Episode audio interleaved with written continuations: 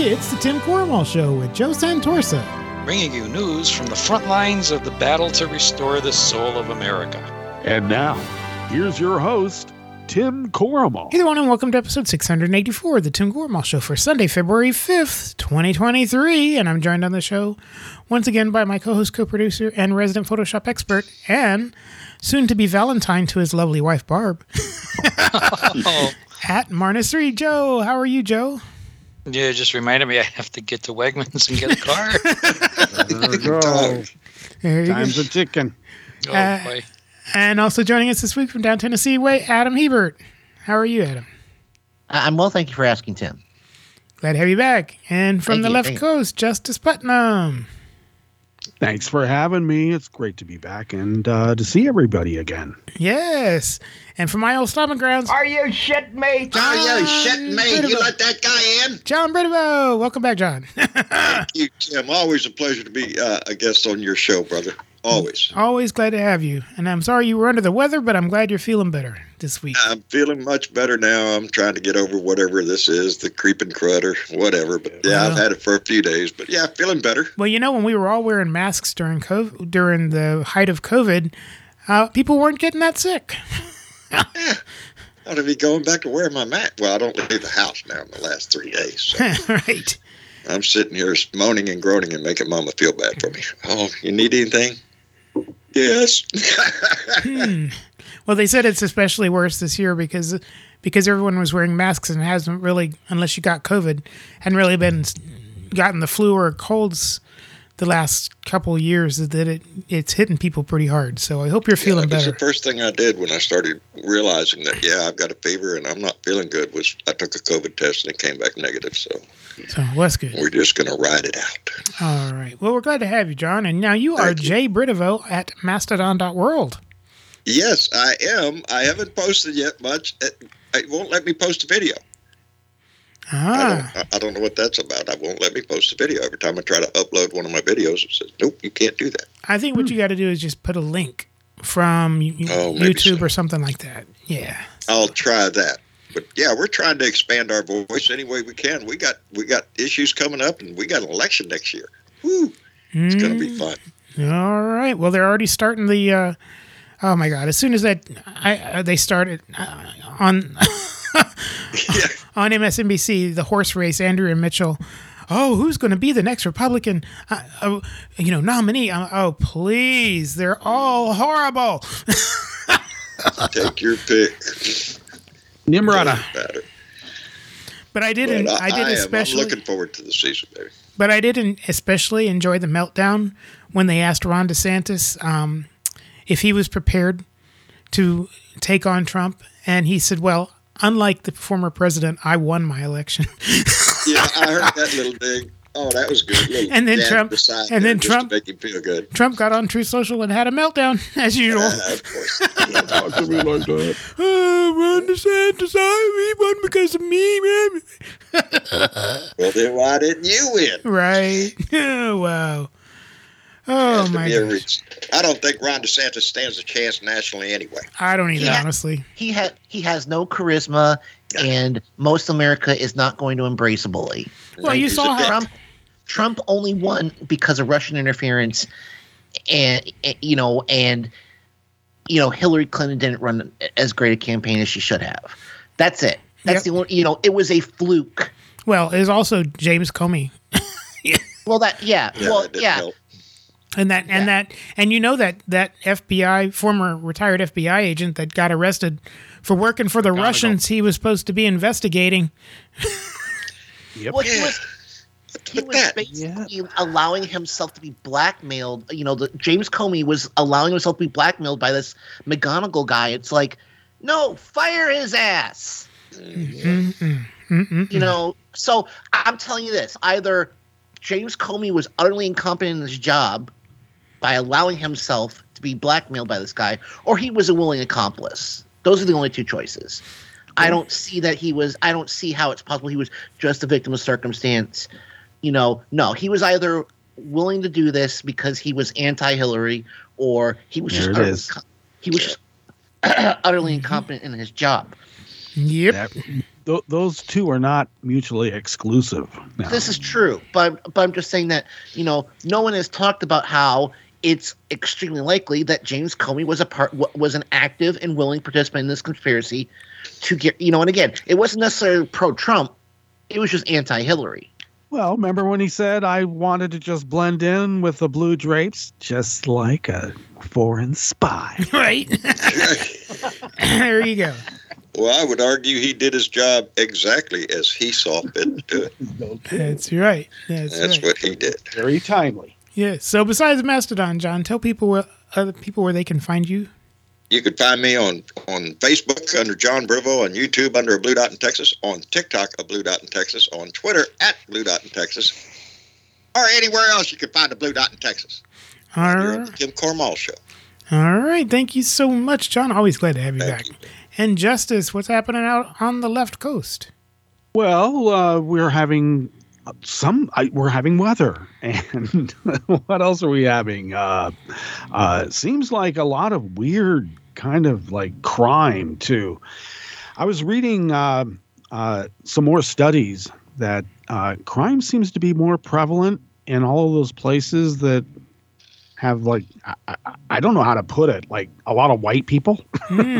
So they seem to have higher rates than in all of the urban, which is supposed to be, you know, black or people who are not white areas. Don't tell Fox News that.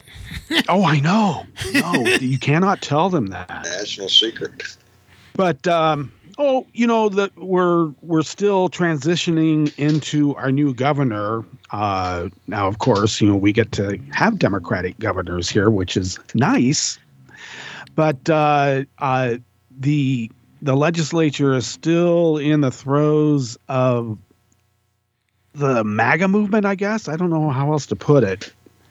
So we have to navigate our way through that. We had, I mentioned this before, we had a voter-approved gun law, which just meant like, you know, background check, no more than 10 bullets in a magazine, and you had to take a class. Mm-hmm. And, of course, that's just an infringement upon their constitutional rights to be wife beaters, right, and carry guns. Right. So what could go wrong? So, you know, we have red flag laws that are hard to enforce because of the constitutional sheriffs in the rural areas. Of course, they're going to be there. Who, I guess, you know, if you're a wife beater and you wear a badge, the last thing you want are restrictions upon your ability to do your job. There you go. Right? So we have that. But by and large, you know, when I speak with law enforcement in more, shall we say, populated areas, they don't want to see all these guns everywhere. They really don't. That's right. So it's a. I think the point I'm making is that Oregon is looked at as like where, you know, hippies go, and they do, but there's a lot of right wing BS that's been prevalent here since its inception. I like to remind people Oregon was created to be a white paradise, and then they found out how hard that would be. So there's that. And what else? Oh, outside of just getting old. Oh, man. No one tells you. All right. I just thought I'd be limber throughout my whole life. Oh, I do yoga. Jeez, try to touch my knees. Everything's falling apart. They don't tell you. All right. Well, you're telling us that. You'll be fine. Yeah, no problem. So I've been kind of limping around from the sins of my youth, like playing football and, you know, at a high level, relatively high level, and getting crushed and then getting back up and getting crushed again. What was I thinking? This is fun. Right. I know. Actually, I got to tell you, when I stopped big wave surfing is when I was held down about 15 feet of water, and I was just held there because of the chop and the surf just crashing down. And this is back in the days when you weren't really tethered to your board, so you didn't have that, you know, to latch onto as a flotation device. So I'm held down there, and I realize I'm drowning. And I was thinking to myself, you know, surfing is supposed to be fun, but this is not fun. Right? So if anybody anywhere says, your buddies are laughing their ass off. If anybody anywhere, anytime says, oh, well, at least Justice died doing what he loved doing. No, I hated it. I absolutely hated it. So with that said, you can find me still on Twitter because I like being held down about 15 feet below the surface of the water, thrashing about. And at Justice Putnam, you can also find me on Netroots Radio and on Black Kos at Daily Kos. Yeah. All right. And Justice, you're going to come join us one of these days on the Mastodon. Oh, yes, I will. You better get on it because I heard I'm just lazy. What? There's a utility called movetodon.org, I believe it is. And what it does is you log in with your Twitter credentials and then you log in with your Mastodon credentials, and it will find all the people who have Mastodon accounts that you follow on Twitter. Oh. So you can follow them. But okay. I heard the vermin is going to cut off the ability for that utility to work this week. Oh, yeah, because he wants a captive audience. You know, that always works. Yeah. So. Twitter is dead. Twitter, it's in hospice right now. And Musk is basically smothering it to death with a pillow because the man's a fucking moron. Yep. People he lives under this delusion that him being rich means he's smart, and that was the entire premise of a Batman the Animated Series episode, and it didn't go well for the guy who thought he was smart. All right. Well, but people are still using it. So. Yeah. Well, he's rapidly making it unusable. Yeah. Well, what they did last week, I believe a week ago, was they cut off the Twitter API, so all of the third party apps no longer work, and you have to use the Twitter app, which pushes advertising at you. Yep. So I got a notice to do that. Every other tweet is an advertisement. Not only that, but just like what gets pushed onto my timeline are like people that I have never followed and would never follow. Then all the people that I do, I have to go to their pages. That's what I heard. Just don't show. They rarely do they show up on my timeline. I get like Nick Adams and every right wing. That the guy from the Freedom Caucus and Tom Fitton, that weirdo. What did you hear? I would never get these people on my timeline before. Now that's all I get. Well, did you hear the latest thing is now he wants to charge businesses $1,000 a month to keep their blue check mark? Yeah, I think that they're going to say, no, thanks. No, thanks. It's kind of like this whole thing where they're all whining and moaning about DirecTV dropping what is Newsmax on OAN.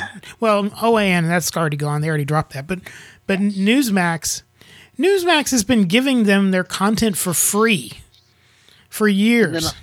And then all of a sudden they want millions of dollars. Right. So DirecTV said, nah, I don't think so. No, but oh my God. Yep. They're going to hold hearings. They are. Well, of course they're going to be running out of personnel is what they're going to be doing. Let them hold hearings because, they can try and spin this however they want. The facts are right there. The facts are a private corporation. It's not their decision. It's not Congress's decision. Yep. Right. They're all for free enterprise until free enterprise decides it's not for them. Right. Again, they are. But to be honest with you, I'd like not so much hearings, but actual court cases where we get to have discovery to find out how these propaganda chop shops are funded. Yeah. How has Newsmax been giving their content away for free? Who's paying it? Yeah. Who's paying the bills? Yep. Yeah, and did you hear the news this morning that Americans for Prosperity, the Koch, yes, I did. The remaining Koch brother that's still alive, is that they're not backing Trump. He's mad. 2024. Mm. Cue the freak out on True Social. True Social will be going nuts. Well, Trump bit the hand that was feeding him, except he's doesn't believe anybody's feeding him. They're paying tribute. Yeah, we keep getting sidetracked, Justin. Tell people where they can find you. Oh, well, once again, you can find me on Twitter at Justice Putnam. You can find me on Netroots Radio and over there on Black Kos at Daily Kos. All right. Thank you, Justice. And Adam, what's happening in Tennessee Way? Oh, nothing much. It's been a little nippy out there lately. But it's supposed to be a balmy 50 degrees sometime this week. That's good. It's warming up here too today. I won't say anything. Another 10 degrees. It's shorts weather again. There you go. And Adam, where can people check you out? Oh, right. I forgot that part. You can check me out. Still working on my new radio project. That might be coming soon.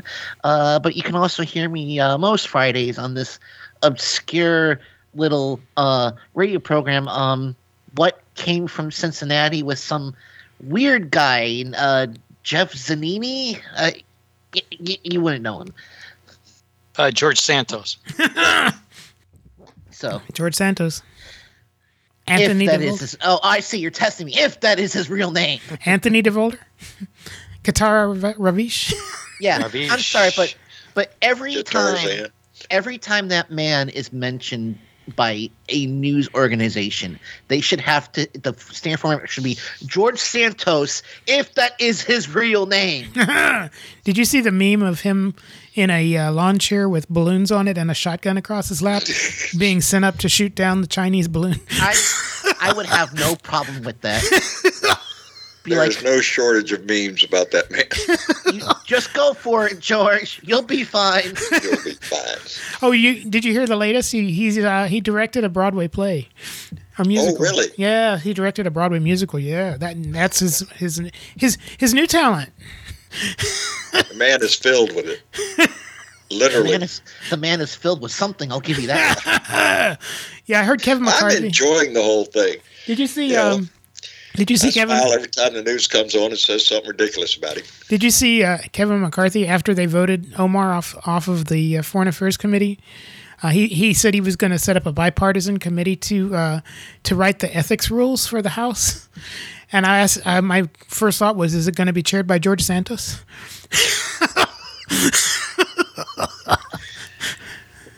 Oh, it's pitiful. Oh my gosh. You can't make this. No dignity left. You can't make this shit up. No dignity, no integrity. I don't give a shit what you say. The Republicans had dignity? No. Well, I think they did one time. I don't know. I mean, you'd have to look way back in the history books. Yeah, you might have to go back to Teddy Roosevelt. Yeah. Maybe then, they had. All right. Well, Adam, thank you so much for joining us again this week. And Joe, what's happening up Scranton way? Hey, nothing ever happens in Scranton. Everything happens in Scranton.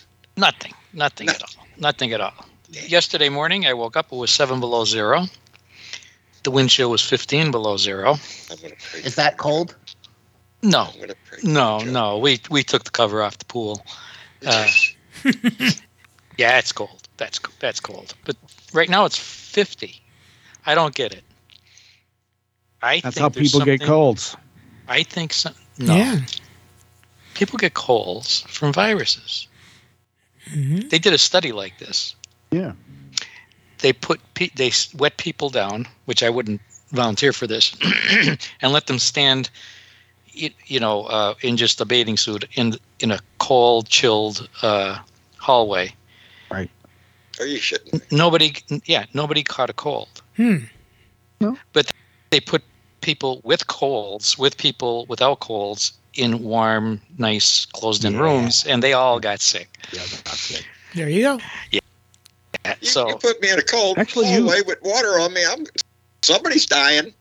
Not be me. Yeah, but not the guy next to me. Not of a cold. You actually described my high school swimming team. Yes. That's about it. On both counts. But no, you can't. I keep taking out my shorts and then putting on sweaters and then taking out my shorts. I don't know. And to play tennis in this weather inside, because they keep turning on the heat and then they don't turn on the air conditioning when it gets to 60. It's crazy. I think it has something to do with climate change. Don't tell anybody, but I think it has something to do with climate change. Yeah. Well, I got a solution for you, Joe. Mm-hmm. Yeah.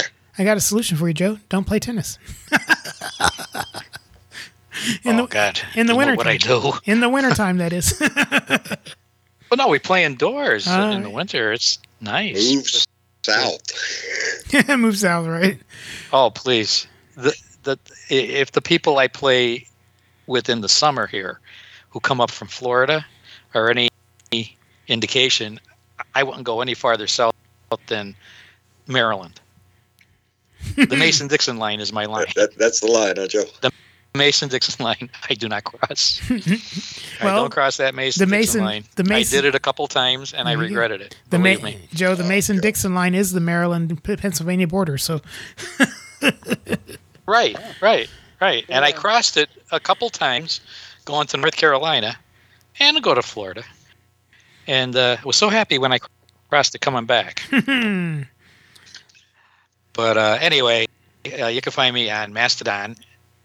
I'm at Marnus3 at mstd.party. And you can find me on Facebook still and WordPress, jsantorsa.wordpress.com, where I put the Clown Car update every week. And Friday nights, 7 to 10 Eastern, I'm on It Came From Cleveland over on radioforhumans.com. And there's a segment on there by some obscure anime fan. I don't know what his name is, but whatever. Listen to it. Yeah, it's not good. All right. Hey, I was just watching Godzilla last night, and the Japanese make good monsters. I'll tell you. Yeah, it's a morality play. Was that the Sven? It was. Was that the Svengoolie from last? Yes, week? Yes, it was from last week. Yeah. I haven't watched the Creature the Lagoon yet. Yeah, Creature from the Black Lagoon was last night. We had already seen it, so we did not watch it again. So. It was on last. I'm looking forward to tonight's episode of The Last of Us. Ah. I'll tell you, if you haven't seen this, you are missing a treat. We will. A real treat. We will have to get on that. And also, I got to get on the Yosemite, too. I heard that's good. So, all right. Thank you, Joe. Yeah, my wife's watching that one. At Marnus3 on mstdn.party. Thank you, Joe. And you can follow me, not on the Twitter, but you can on the Mastodon. Tim Corrmel at mastodon.lol. Somebody having a candy bar in the background? By the way, have you guys seen, speaking of which, have you guys seen that, I don't know if you watch Free Speech TV at all, but there's an ad on there about a convenience store selling a candy bar called a Now Bar. Have you guys seen this? No, I haven't. And the Now Bar. And as the customers are coming in buying the Now Bar, the Now Bar, when one customer comes in, as the clerk hands the candy bar to the patron, it's a gun. And then a black man who bought a Now Bar gets stopped by the police, and when he puts his hands up, he's holding the Now Bar. And it's really a moving commercial. So considering what we've been seeing the last few weeks. Yeah. So, yeah. So, but anyway, I digress. Tim Corrmel, like I say, on the Mastodon and on Instagram and on Facebook. On the Instagram, all I pretty much do is look at your crazy cats, John. Yeah, I'm sorry, Tim. That's all right. I got cats. That's right, but timcorrmel.com is the website for the show. We are available on Stitcher for your portable mobile device, as well as on Apple, Google, and Amazon podcasts. I don't even know if anyone uses Stitcher anymore, but we're broadcast on Netroots Radio, 6:30 a.m. and 7 p.m. Eastern on Mondays at netrootsradio.com. Thank you, Justice and Adam. Just changed the schedule over on radioforhumans.com. Yes. I wanted to streamline our schedule a bit, make things a bit more regular. To wit, the Tim Corrmel show on Monday and Tuesday mornings will now air at 9 Eastern, and then our regular music rotation kicks in at 11 Eastern. And then Tuesdays, the Tim Corrmel show now starts at 7 p.m. Eastern, and then immediately, and so that this way we can have our late night old time radio block kick off Monday through Thursday at 9 Eastern, 9 p.m. Eastern. All right. Thank you, Adam. Thank you for updating us on the new schedule. And you can check out the Facebook page that Joe runs for us for the show.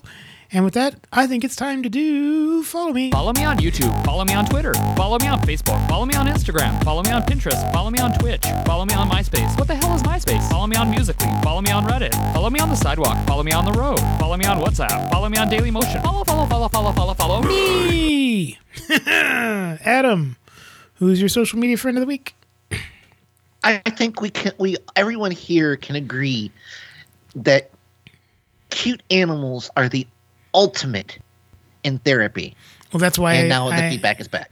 That's why I like the cat videos on Instagram. But what's cuter than cats? Right. I'm listening. Otters. Yes, my YouTube friend of this week is Lautre. I don't know if I'm pretty sure that's like a French, the French word for otter. Okay. But you can see all sorts of Asian small clawed otters on this page, which are legal in Japan to own, apparently. Another reason why Japan sounds like an awesome place. You can legally own an otter, y'all. All right. And that's on YouTube? That is on YouTube. All right. I'll put a link in the show notes, youtube.com/@LOUTRE. And we'll go to Justice. Who's your social media friend this week? My social media friend of the week is Christopher Boozy at CBoozy. He says, when he was 9, I started coding on a Mattel Aquarius computer. I developed several products in my 20s and 30s, and then in 2018, I launched BotSentinel.com, and then I added now the launch of Spottable.com is blazing fast. So he has a social media site that people can go to, and it's just starting up. And there was some pre-registration because there was a lot of interest in it. And so those of us who missed it get to start trying on Monday. All right. So I started using Bot Sentinel not too much longer after he had launched it. And that was during the height when we were getting inundated with all sorts of, BS, right? So, and I think Bot, then the S had like an H after it, and you can figure out what else. So that's what I always called it, BS. Shoo, yeah. And it was actually a useful little app. Is it an app? It was on Twitter and still is. And he'd go out there and ferret out these entities that were inundating the space, and kind of cleared it up a little bit for us. And now with what is going on over at Twitter, and yeah, I'm hanging on till the very end. I don't know why. I will be on Mastodon, but check out Spoutable too. It looks like it could be fun.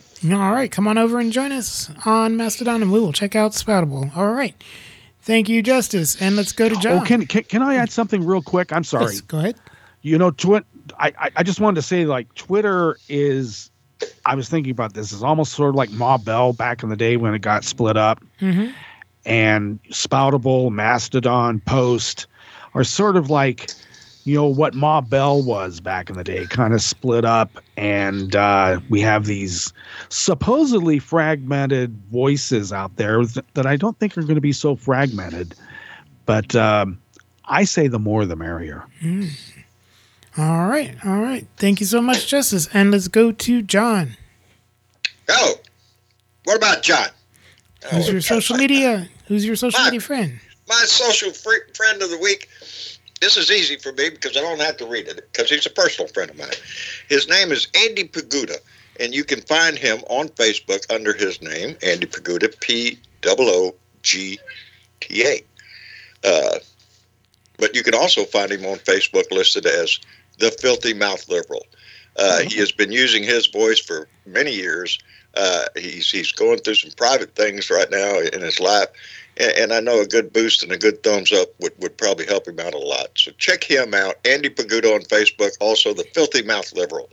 And It's in the title, so be careful. All right. Y'all check him out. I will put the link to the Filthy Mouth Liberal in the show notes. All right. Thank you, John. And let's go to Joe. Okay. My social media friend of the week is Bowen Yang. He was hilarious last night on Saturday Night Live. That's why. Who played last night on Saturday Night Live the balloon. The Chinese balloon, right? Uh-huh. Floating in the ocean. Interviewed by Chloe Fineman, who was playing Katie Turr. Right. It was hilarious. He is hilarious. He is fast becoming one of my favorite cast members of the current cast. So if you haven't checked him out on Saturday Night Live, don't miss Bowen Yang. He goes by, the only social media I can find him on is Instagram, and there he goes by Faye Dunaway. Right? I know. When you sent me that, I was like, "Wait a minute, is it Bowen Yang or is it Faye Dunaway?" And then I looked it up, and I was like, "Oh, it's him!" It's him, right? Yeah. But Bowen Yang, check him out. And if you haven't seen that skit, go on YouTube. Oh, God, it was hilarious. It's kind of weird thinking that Bowen Yang was already taken on Instagram, but Faye Dunaway wasn't. I know. All right. At Faye Dunaway, which is really Bowen Yang on Instagram. The links are in the show notes. I'm going with someone I followed recently on Mastodon who's hilarious. He goes by Amish Supermodel. At Amish Supermodel at mstdn.social, retired Amish porn star and current Amish supermodel, gracing the runways from Milan to Minsk to Lancaster. Passionate, practical, progressive. And he posted, Doctor, so what are you using for birth control? Me? Usually black socks and sandals, sometimes Crocs. He's hilarious. You gotta go over and follow him on the Mastodon. Amish Supermodel. All right. That was great. Out here, cargo pants are what we use, and I gotta tell you, I started wearing them on purpose. There you go. I narrowed it down to my face. All right, all our social media friends, give applause and. John, are you ready to see what's happening on the rant? I need to. Let's do something. All right, let's do it. God damn it! Will you shut the hell up? How would you like to suck my bum? I'd like that. Just don't like to smack me. All right, baby. Let's get after this shit. It is Thursday, baby. It is Thursday. I'm sorry. I have taken a few days off, been under the weather, and just starting to recuperate. Anyway, sorry I missed the last Blue Dot family meeting. Hopefully we'll be able to go on live tonight. We'll see and how the day goes. But anyway, and these last few days, like a lot of this country, I spent a lot of time with a little heartache in my soul watching Tyree Nichols' funeral, his celebration of life. And this nation having to face another young black man killed at the hands of police. It's a rough story, baby. Nobody wants to hear this. But we have to keep looking. But it's compounded by a story I saw come out of Huntington Park, California. Are you shitting me? Some officers showed up. A man in a wheelchair, no legs, baby, just stumped at the knee. Got a knife. I think he may have stabbed somebody before the police got there. And he tried to run on his stumps away. I guess he turned to face the officers and they shot him. They shot him dead. No legs. Now, the reason this really just kind of chaps my ass is because I don't know if how many of y'all have ever seen a video. It came out of London, England a few years ago. There was a guy with a machete. Guy on the street with a machete attacked somebody. Called a popo, baby, get the police out here. Got a crazy guy with a machete. And what happened? The London police showed up with these shields they use for riots. And they just got around him and they just closed in on him and reached in and took the freaking knife away from him. Why is it that we can't do that? Why are we incapable of recognizing a situation in the correct way and how to deal with it? Ray did not have to be jerked out of that freaking car. No, that's right. That's some officer pissed off. He's got the right, the authority to do it in his mind right then and there. You don't have to stop and think about what's right, how to control the situation like a professional officer would. No, baby. Jerk his ass out and beat him. Let's beat him hard. Let's teach him a lesson. A man with no legs? Are you shitting me? You couldn't find a better way to deal with the situation rather than just put a hole in his chest? Really? Quit being an officer. Quit thinking the first thing you have to do is pull your gun out, baby. It doesn't happen all over the world. It happens in America, baby. America, because America is a gun. That's what we are, baby. This whole nation is founded on let's get a gun.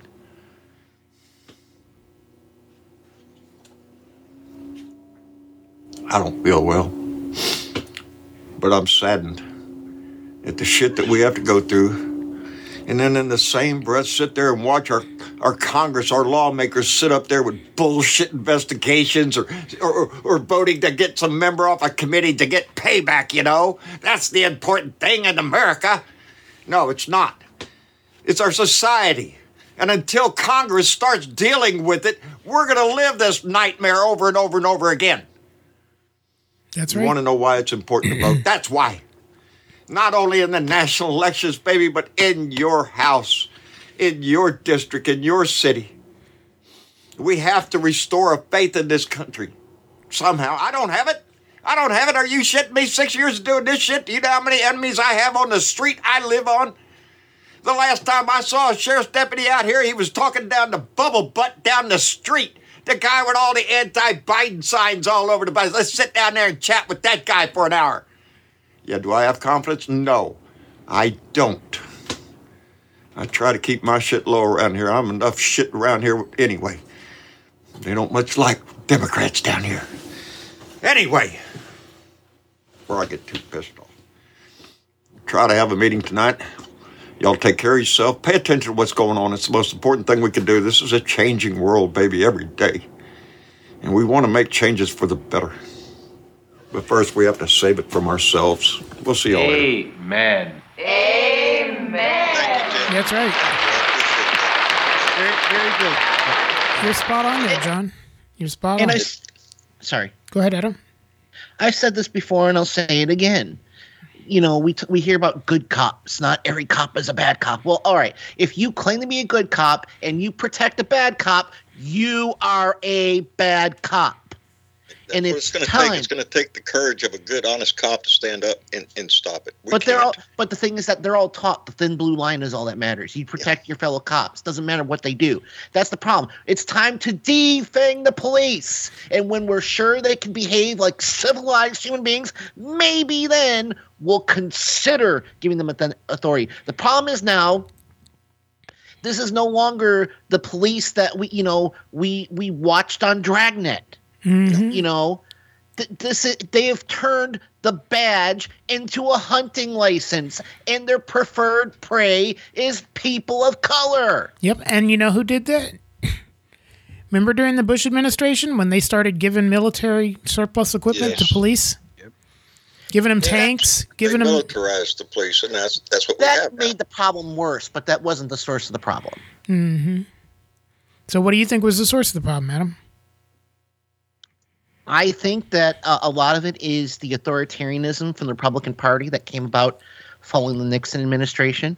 Like I said, military hardware, you give someone a bigger gun, they want to use it. You know, they want to play with their new toy. But this has been there for a long time. It's two things that the Republican Party have learned to exploit.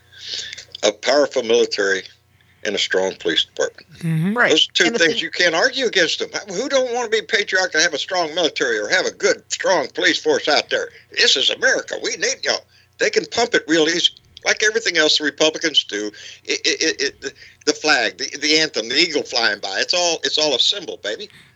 There's no meaning behind it. No, it's empty, but the thing is, remember when Scott Wanker basically destroyed Wisconsin and banned unions? What were the two unions he allowed to continue? Shock! They were the unions of people who tend to support Republicans, police and firefighters. Right. It's a feedback loop. Mm-hmm. It is. The police love Republicans because Republicans allow them to execute innocent black men. Mm-hmm. Yep. But it's true. It is not you. One of my best friend's dad was with LAPD for 25 years. Right out of World War II, he was a motorcycle cop, and he was recruited just as he was getting promoted to be a sergeant to get into the homicide division. But he was going to be recruited to what was known then as the Jump Out Gang, which we kind of know now as Scorpion units. And essentially their job was to harass zoot suiters and other undesirables. Yeah. Yeah. Well, and they're talking about this whole thing of, trying to revamp this justice and policing bill. I don't think it's going anywhere with this House. Not anywhere. Nothing. The George Floyd bill? Yep. Yeah. I don't see it moving. Mm-hmm. So anyway, with Joe, one of the highlights of my week was on Friday's Stephanie Miller show when Francis of Francis and Angela Frangela explained the physics of when your mama slaps the taste out of your mouth versus when she slaps you in the next week. I missed that one. Yes, right? So on Earth 2... in their right-wing bubble, Carrie Lake keeps going on to right-wing radio stations, and they keep talking about how she's really the governor of Arizona. And that scares the consultant class of the Republican Party, because I didn't hire those people, Steve. You know that. I didn't bring in the Washington consultants. I knew that people in Washington, D.C. have no idea what the people of Arizona truly want, and they're offended by people We're not beholden to Ronna McDaniel has not. You've been there for 3 days. Ronna McDaniel has not pulled you aside and say, "Let's have a cup of coffee and spend 5 minutes together." Have you guys spent any time with each other one-on-one? No, we haven't, unfortunately. And you know what? I do want to reach out to her because here's what's going on. Okay. And I know that this might not be the popular view. Ronna won. Hey, full stop. Hang on. Full stop. You shouldn't have to reach out to Ronna McDaniel. You're the freaking governor of Arizona. You just won an incredibly tough race because you stood for policies that MAGA stands for. She should be blowing your phone up every day. Can I get 5 minutes? Outrageous. But here's what I'm willing to do. I'm willing to meet with her and say, let's move forward, because this next election, if we do not get President Donald Trump back in the White House, I don't know how much longer we can last. I think our republic is in peril. I will do everything in my power. If that means I campaign across the country, whatever it means, I want to get President Trump in because I want my children to have a future. But hang on. If we don't get you in Arizona, now, I'm not going to sure we have sovereignty. That's right. That's my number one. Katie Hobbs, your election and your trial and with this evidence is everything. And you heard Wendy Rogers brought this stuff. With the signature verification, should have been in the trial in the first place. Arizona is everything. To me, there's no tomorrow unless we get this thing turned around in Arizona. Carrie Lake. Well, my number one, my plan A is to win our election. We have all of the evidence right here in front of us. It is ironclad. We have the law. And we've really painted these judges into a corner. Right. They have to look at the evidence and they have to apply the law. And if they don't, their reputation is gone. Right. And so hopefully they do the right thing. Hopefully they love this country enough, and I pray that they will do the right thing. From delusions of relevancy. Right? Hello. Oh, like I said, over on Earth 2, really. Wow. Shit. Exactly. Just keep telling yourself you won when you lost. Yeah. 2 years later. It would be sad and pathetic if she weren't so dangerous. And this is why, Steve Bannon's like, you're the freaking, that man should be in a jail cell. If that man were black, he would be dead. you know, the cops would have shoved the billy club up his ass. Yeah, well, you know, probably literally is the sad thing. You know, instead he's allowed to do a stupid little insignificant podcast. This just proves how broken our system of justice is, that a man is allowed to, on a daily basis, to wage information warfare against the legitimate government of the United States of America. Right. And their solution is, oh, well, it's free speech. No, it's not. It's criminal speech. The man is committing treason. Now take him out. Yeah. Yeah. Unfortunately, it looks like we lost Justice, but hopefully he'll hop back in if his Wi-Fi went out or something. But we'll just go on and hopefully he will be back with us soon. But then, you know... I'm sorry, Tim. You're stuck with me. That's all right. That's all right. Yeah. So... You are all the prisoners of a madman. There you go. And over on NBC's Meet the Press, Jim Jordan went on with Chuck Todd, and I don't know what's gotten into Chuck Todd. All of a sudden, he's got some kind of journalist thing coming up his spine. I call him Schmuckod. All right, so this happens. You know, many of the things you want to investigate, when I look at them in isolation, I think they're fair targets. I think they're fair things for you to be questioning. The problem that when you look at it is you want to talk about the weaponization of the Justice Department. You don't want to look at anything that happened during the Trump years. Right. He subpoenaed data on Congressman Adam Schiff and Eric Swalwell. That is known. He secretly obtained reporters' phone records using the Justice Department. He pressured the Justice Department, Donald Trump did, to go easy on Michael Flynn and Roger Stone. The Justice Department was pressured by Mark Meadows to investigate this election fraud. He even tried to change the leadership at the Justice Department. My point is, if you are concerned about the weaponization of the Justice Department in the Biden years, why not investigate the Trump years? We're going to look at threats to the First Amendment. We're going to look at this what Elon Musk through the Twitter files has displayed is unbelievable. The idea that the FBI was paying Twitter $3.4 million to help them suppress information and keep information from the American Twitter to comply with subpoenas. That's the federal law. Do you think it was okay? That's a law Congress passed. Do you think it's okay for the FBI to be meeting every week and suppressing information about a conservative and suppressing the Hunter Biden story, which we know is true? Do you think that's all right? No, it's not. I think most Americans say no. That's probably information. I understand, but this is a private organization that made this decision. With pressure from the government, that's the point. I understand the private organization can do it. I don't think it's right, but there shouldn't be pressure from the government. When is the FBI just going to stay out of the election process? Just let we the people decide. Let the American people decide. In 2016, they spied on Trump's campaign. 2018, it was the Mueller investigation. 2020, they helped suppress the Hunter Biden story. 2022, they raided the home of a former president 91 days before an election. Maybe just let the American people decide. You keep talking about this raid on Donald Trump. The amount of time, there was 9 months between the initial action that the archives made for a request of documents before they even turned it over to the Justice Department. The subpoena was issued 60 days before they actually executed the subpoena. And more importantly, the only time the public found out about it is because Donald Trump told the public about it. This was not some sort of, you paint it as a picture of the FBI did this, this, and this within hours of each other, when it was actually a year and a half of Donald Trump not complying with any of the requests from National Archives. A year and a half. This is not some sort of proof that somehow that they've weaponized and playing politics over here. They raided Trump's home. They haven't raided Biden's home. Because Biden didn't defy a subpoena, Congressman. He defied a subpoena. By the way, he had 60 days to comply with the subpoena before they actually executed. President Trump had documents locked in a room with Secret Service protecting them. President Biden had documents in his garage and in a think tank that was funded by the Chinese. I think there's a difference. President Trump was the only guy who was actually president.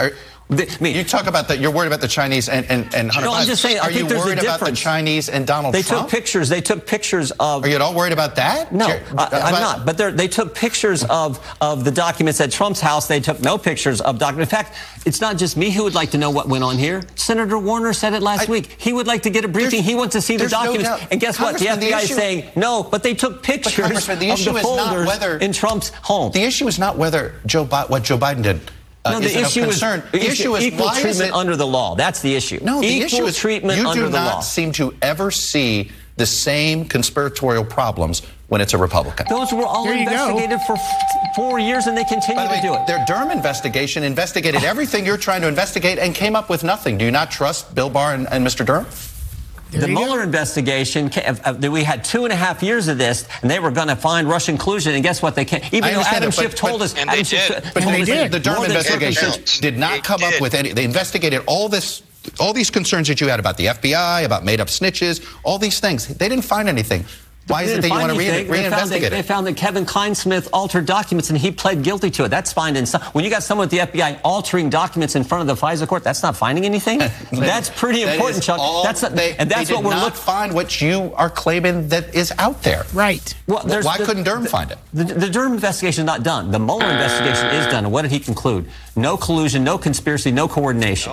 And we had 19 lawyers, 30 agents, $40 million spent on that, and it consumed the country for 2.5 years, and there was nothing there. Let me ask. Oh, really? There was nothing there? Really? What about ten instances of obstruction of justice and a collusion with Russia that was not chargeable because he was president? Right. But it was all in the report, not in the little two-page summary that Barr kind of shove out there. Yeah. Right. I'd also like to circle around back to this. He's comparing, the Biden document thing with the Trump. Okay, first of all, Biden, as soon as documents were found, turned them over. There was no need for a raid. There was no need for pictures. Well, there was no raid. Schiffler lied. There was Tim. No, I was going to say there was no raid. There was the execution of a search warrant that was issued by a judge. Because he lied. He stonewalled. The judge found that there was probable evidence of a crime and signed off on a search warrant. Yeah. I mean, that's all there is to it. So you cannot compare the two situations. They are completely different. The Hunter Biden laptop story is more full of shit than Donald Trump is. Right. All right? I'm glad to see him stepping up and taking a little action on that. A blind computer repairman somehow manages to get a hard drive of Hunter Biden from Hunter Biden's laptop. Oh, and by the way, Rudy's up to his balls. Mm-hmm. And who did he meet before this story broke? He met with the Russians in Ukraine. Right. Isn't that funny? And supposedly this has been going on for 4 years, this laptop and this hard drive, and Rudy claims he has copies of it. If that laptop has gone through as many hands as they talk about, you can't trust anything that's on it. There's no way you can say that this was... Well, they certainly can't use it for evidence. Right, exactly. The chain of custody is quite broken. Right, exactly. Well, let's go on here. You about subpoena compliance. You didn't comply with a subpoena from Congress. Why should you expect the Biden White House to comply with your subpoenas? Well, first of all, I never told the January 6th committee that I wouldn't come testify. When I raised these concerns, they first asked me, I sent them a letter back. I never said no. They never responded to the letter. Next thing I know, they issued me a subpoena. I sent another letter back to them. I never said I wouldn't comply, but I was very reluctant to deal with these guys because we caught them lying umpteen times. One thing they did to me, they played a video clip when I was doing an interview. Between Election Day and Inauguration Day, they played a video clip where I said, January 6th is the ultimate date of significance in a presidential contest. Okay, you're just insinuating one thing. What they left off of that clip is what I said, the front end of it. They cut the clip. What I said is, the late Justice Ruth Bader Ginsburg said, January 6th is the ultimate date of significance in a presidential contest. Right. When you catch a group lying as many times as we did, and we weren't even allowed to be a part of it, how about telling us what you talked with Donald Trump with on January 6th? Okay. I'd be happy to talk to you about the concerns I had. I don't divulge conversations with my colleagues or with the President of the United States. I mean, I talk with him all the time. I talk to my colleagues all the time, but I don't divulge those conversations. As the current special counsel that is looking into January 6th, have they subpoenaed you for anything? No. Have they made any contact? If they do, will you comply? Of course. Mm-hmm. What's next? Having a three-way with a farm animal?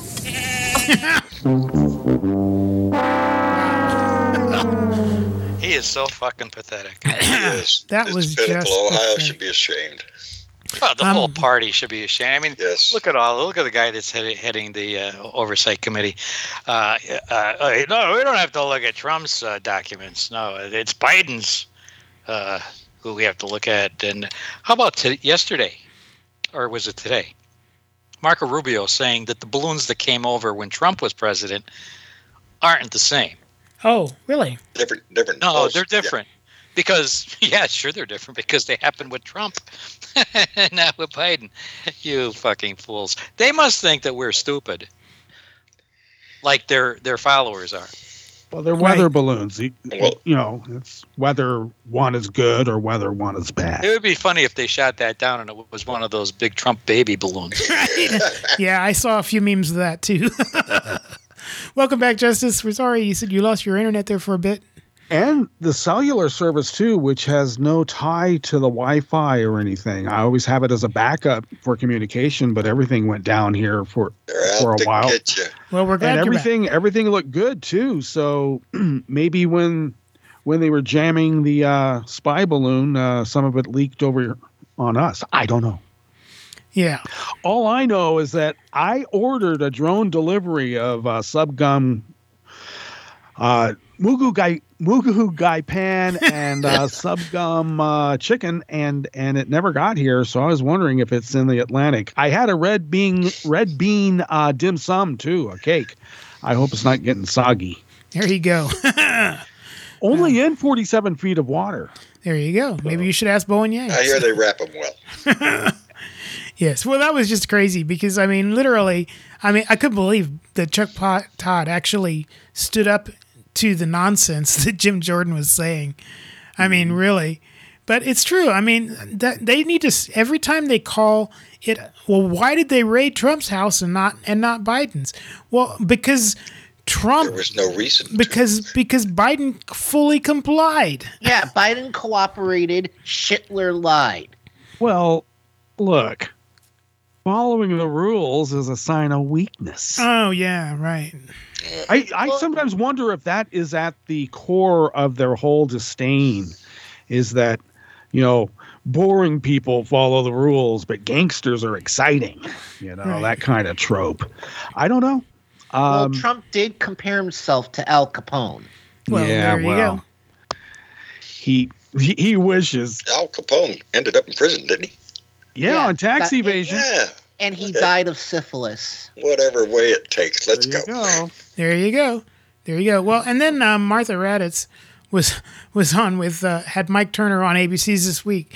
And to see this is I'm only playing this clip because this is what they do. They start saying things and then they start throwing out things that are not true and hope that the host is not going to call them on it. Right?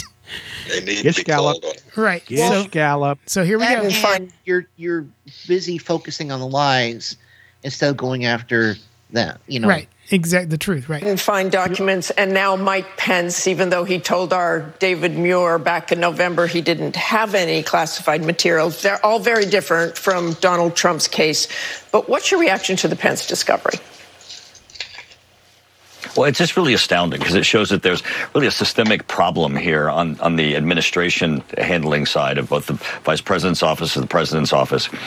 And as you know, the process of classifying documents is uniquely under the president. By the Constitution, Supreme Court's ruled that they have the ability to classify and declassify. So you would think there that the handling of these documents would be even that much more secure.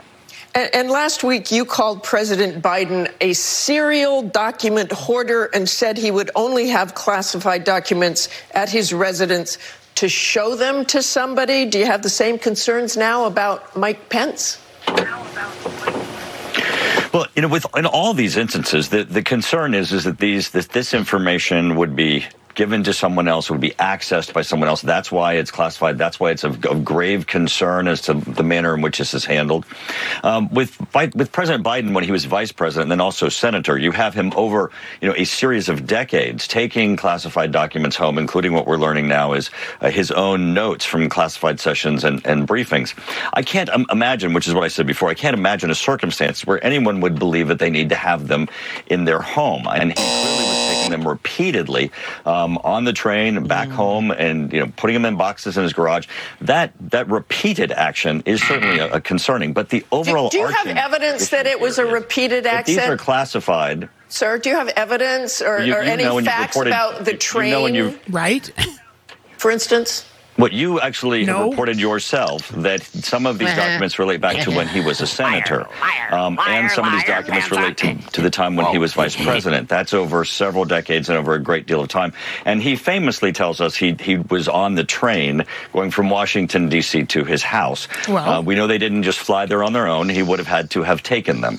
And having done so over a series of decades certainly is of a concern because it's a practice. But the point that you're making, which I think is the one we need to focus on, is that these classified documents contain information that we don't want anyone else to see, that we don't want anyone else to know, because they put at risk our country. They put at risk, as you reported, a great report, by the way, about the concerns of classified documents, that these actually put people's lives at risk who are working to try to protect our country and to keep our secrets safe. And I just want to go back to the train, because I certainly didn't report that he did that on the train. Do you think Mike Pence brought those documents to his home, just the same way you're saying that Biden did? Or we just don't know? Well, we don't know, because what we do know is that the vice president has said that he was not involved in the packing of these, that they were transported to his house after he was vice president. We don't know. Obviously, the chain of custody in each of these issues is going to be important. It certainly should be part of the Department of Justice investigation. How did these documents get where they were going or where we ultimately found them, but also what happened to them in the interim? How did they get into the hands of both the vice president / Senator President Biden, the vice president Pence, and of course President Trump? How did they get into their hands? And then how did they get where we ultimately found them? Took an execution of a search warrant. Wow, that guy should be working. That guy should be working at... photographic and video evidence of pallets and pallets of stuff taken out of the White House. I mean, from paintings they weren't supposed to have, statuary, being moved boxes around and boxes after they were asked for them.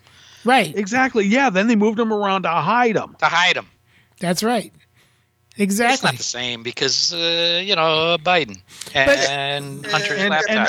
And Joe reading bills on the train back home to Delaware because his surviving kids had lost their mom in a tragic car crash and their sister, and he owed it to them to spend the weekends with him, and he did his work on the train, and they're going to hold it against him.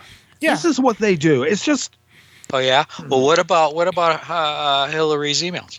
Yeah, yeah, and and Hunter Biden's laptop. Yeah, yeah, that guy. Well, and his pictures on there. Well, right. About that. And there's several. As far as I can tell, selling nuke secrets to the Saudis is not as dangerous as hiding Podesta's risotto recipe. She would not give up the recipe. No problem. So let's go back to that, and let's say what we know, and what we don't know.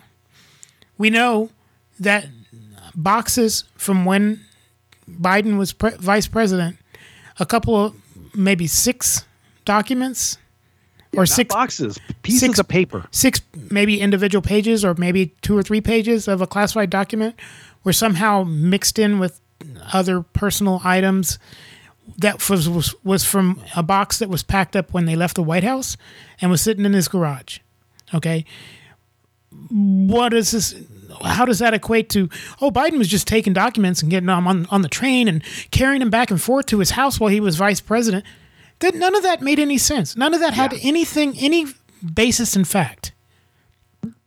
I'd really like to get into, if we could, and we won't be able to because we won't have access to it, but the information itself. What kind of information was found at Joe Biden's office? Well, we know what it concerned. If I was going to speculate, and what I've heard, been reported, and of course, and I've heard it in three different, organs, still remains to be declared true or not, but it could be something as simple as just personal notes. Indeed.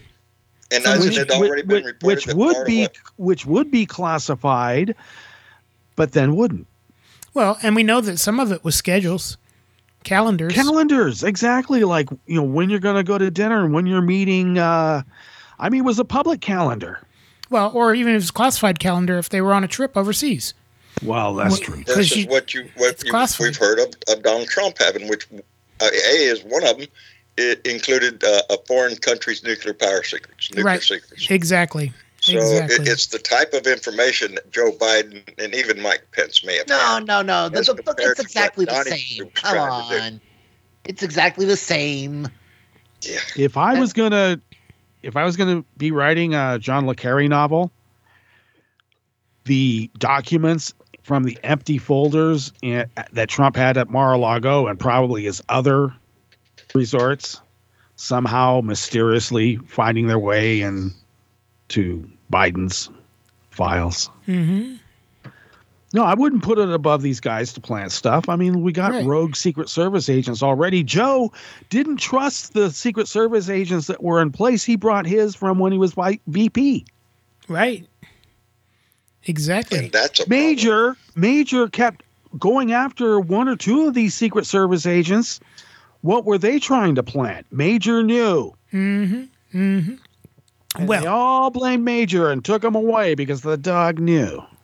Yeah. Well, and to change gears a little bit, Ayman Mohyeldin cracks me up sometimes because he called out one Senator Lindsey Graham here. Donald Trump kicked off his first official campaign stop for his 2024 run yesterday in South Carolina. And while his speech offered nothing new beyond his usual culture war grievances, one guest speaker managed to outdo Trump with his theatrics. That would be full-time senator and part-time Trump whisperer Lindsey Graham, who gave what could only be described as a glowing speech. Watch.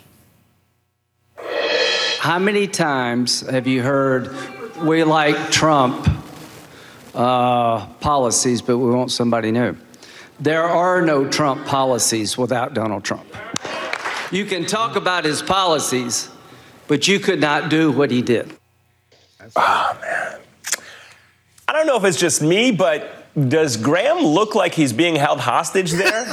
I mean, should we say, like, hey, Lindsey, blink twice if you need help? And this is the same Lindsey Graham who repeatedly disavowed Trump both before he was elected and after the January 6th insurrection. He's a race-baiting, xenophobic, religious bigot. And if Donald Trump carries the banner of my party, I think it taints conservatism for generations to come. Donald Trump is the most unelectable Republican I've seen in my lifetime. All I can say is count me out. Enough is enough. Lindsey, all I'm saying is blink twice if you need help, Senator. We're here for you, sir. Trump is a fucking idiot. Wow. No truer words spoken out of his mouth. Right. Wow. Well, let's speak about things that we do know. Trump has already admitted that if someone hurts him, you're supposed to hurt them 10 times worse. And part of his strategy in doing that is fighting a bunch of dirt on people. And he learned that from Roy Cohn. And he got the dirt from Putin. And I wouldn't put it past that. In fact, that's a lot of the speculation. Right. So exactly. And Joe, to set you up here for the clown car, Von Hilliard was over reporting to Haley Jackson on MSNBC. Right. And before you go further about the short straw, I am somebody who actually enjoys the campaign trail. And let's be very clear here for folks that are like, are we seriously talking about this? You have to talk with me. I know people are asking that. I'm not looking at my Twitter mentions. And for folks that are saying, why are we starting so early? Take into context 4 years ago, Hallie, there were already 10 Democrats running for president on this date 4 years ago. And right now, when we're talking about pessimism at an all-time high, guess what? We got one presidential candidate, and his name is Donald Trump. It's not even Joe Biden. There's nobody else running. And so that's where the question comes into play is, who is next? Is anybody going to get out there? Because look what Donald Trump did this weekend. He went to New Hampshire. He went to the New Hampshire GOP's annual meeting where he talked to the top activists around the state. He announced that the outgoing New Hampshire GOP chair is becoming his senior advisor in the state. Then he came here to the South Carolina State House, where inside the State House, he stood alongside three of the six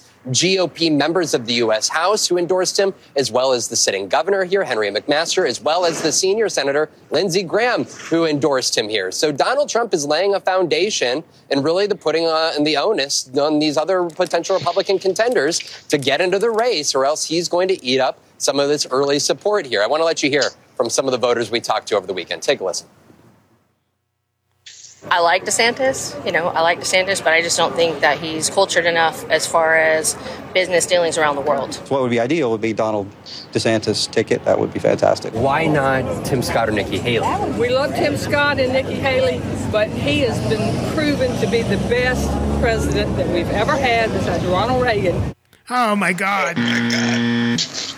And Hallie, all of us here have now done this now long enough to know that the opinions of those folks you just heard from could very well change when the South Carolina primary comes around. That's why we took down their phone numbers, and we will be tracking the sentiments of these Republican primary voters when others actually jump into the race. But for now, Donald Trump seems to have a good foundation of support. It's a matter of who comes in and tries to take some of that away here in the months ahead. Do I love you? Do I love the energy? I can't tell if I totally pissed you off or totally excited you. I don't know, man. Like, either way, I'm here for it. I always love you. Appreciate you. Von Hilliard crushing it, as always. Oh, my God. Really? Wow. If only there was a source of information. Yeah. Well, supposedly Trump is leading the polls, and they're gonna vote him in. He's as not going. He cannot win. It's not. This time around is different. Well, America's fed up with his shit. Yeah, he's a wound. He's wounded, and But you know what he can win, Adam, is the Republican primary.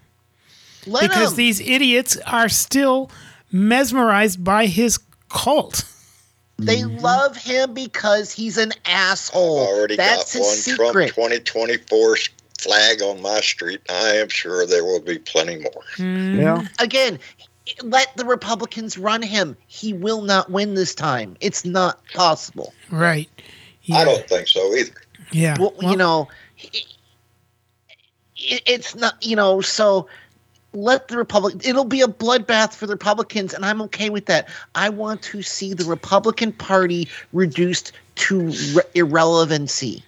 Mm-hmm. Because they're not going to change until they are thrown out. Well, they need to be thrown out like the trash they are. Well, and there's 2 million new voters that'll be 18 from Gen Z. Yeah. In 2024. We did pretty damn good in the midterms. I mean, we have to keep reminding ourselves that. They only have a very small margin in which to be able to do what they do. But they double down. Cause damage. Mm-hmm. Even though the American public said, no, we don't want this extremist BS, the extremists said, oh, well, you're going to get more, and they're giving us more. Mm-hmm. They are not engendering themselves towards goodwill, and they will be punished. And they're going to get punished at the polls again, and they're going to carry lake it.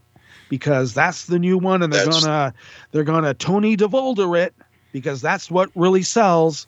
But look, that's what the American public, America is not as stupid as they think we are. That's right. And Joe, are we ready to go see what's happening down in the Clown Car Garage? Oh yeah. Oh, let's slap something down there. Let's get after it. Yeah. Slap something. Just like. Shit. Yeah, and let's see what we're going to slap. Just like Angela said, we're going to slap the taste out of your mouth. It's a slap. Now, President Trump was hoping to keep her quiet through private arbitration, but she has responded by flying to the UK to sing a song on The Now Show. So please welcome to the stage writer, director, and adult entertainer, Stormy Daniels.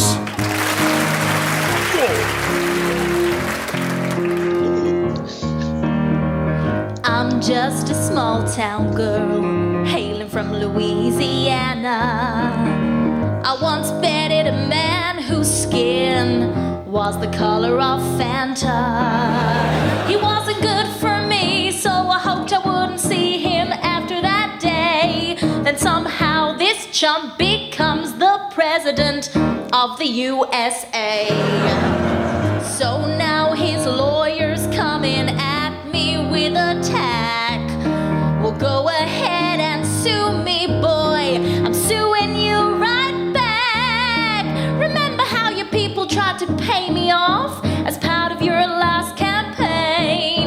Or did you forget? 'Cause all the fake tan got soaked up into your brain. I'm Stormy Daniels, and you might have heard of me.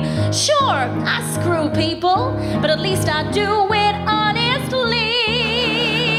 Hey, Trump, I remember your come-ons. Why don't you come and grab me by the court summons? I'll have you on your knees begging poor me. You shouldn't have messed with Stormy. You think that you can give Americans a better life? Why don't you start with something simple like not cheating on your wife? She's just a piece of ass, that's what you thought. Well, now this piece of ass is taking your ass to court. I'm Stormy Daniels, and I'm gonna see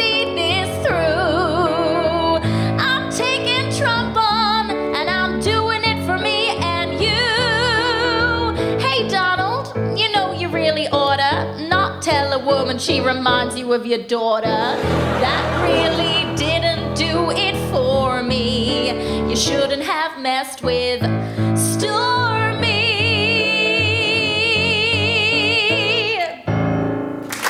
Yeah, tell the open. Oh, howdy. That was good. Yeah, so Joe, get that rolled up Trump magazine. Well, Thursday. Thursday was Groundhog Day, right? Oh, it was. Yes, it was. Yes, and right here in Puxatawny in Pennsylvania. Just up the road. Your neck of the woods. Yeah, just up the road here. And guess who popped their head up once and again? I think it was Vermin, wasn't it? You guessed it. It was Stormy Daniels. Oh. Yeah. The story of Trump's magic mushroom was in the news again. All right. It's really magic. Yes, it was revealed this week that a grand jury has been impaneled to determine whether former President Donald Trump committed a crime through his alleged role in making hush money payments, suggesting the Manhattan district attorney may soon bring charges against the ex-president. Hey. Yes, well, that'd be interesting. But unlike Puxatawny Phil, right, Stormy is predicting much more than 6 more weeks of winter. Okay. Yes. Gonna get a little cold. The reemergence of her case is promising many months of hilarity, focused on the man with the tiny penis. I know who that is. So, to commemorate this historic event, listen up, John. You're going to like this. I'm get your pen and pencil. Wait, what? Your order form. Get a pen and pencil. Okay, I'm ready. Commemorate this historic event. Yeah. The Clown Car Update. In conjunction with the Philadelphia Fantasy Island Adult Bookstore, is proud to offer a commemorative edition of the very magazine that spanked the future president. Are you shitting me? This is a collector's item. You could have one. An authentic. Everybody's going to want one. It's a limited edition. It's numbered 1 through 130,000. 130,000. Yeah, to represent the number of dollars in the hush money agreement. He's trying to recoup the money there a little bit. Smart guy there. Each of these gorgeous reproductions is personally signed by Stormy herself. Oh, really? And is accompanied by a never-used size extra small condom. Really? So you get the concept of, Yes.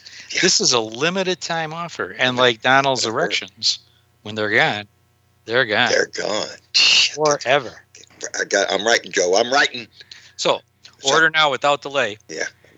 Customers ordering in the next half hour will receive an advance copy of the Manhattan DA's indictment of Trump. Absolutely free. That's free? That's a $99 value. Absolutely free. How do you get that stamp? What? Yep.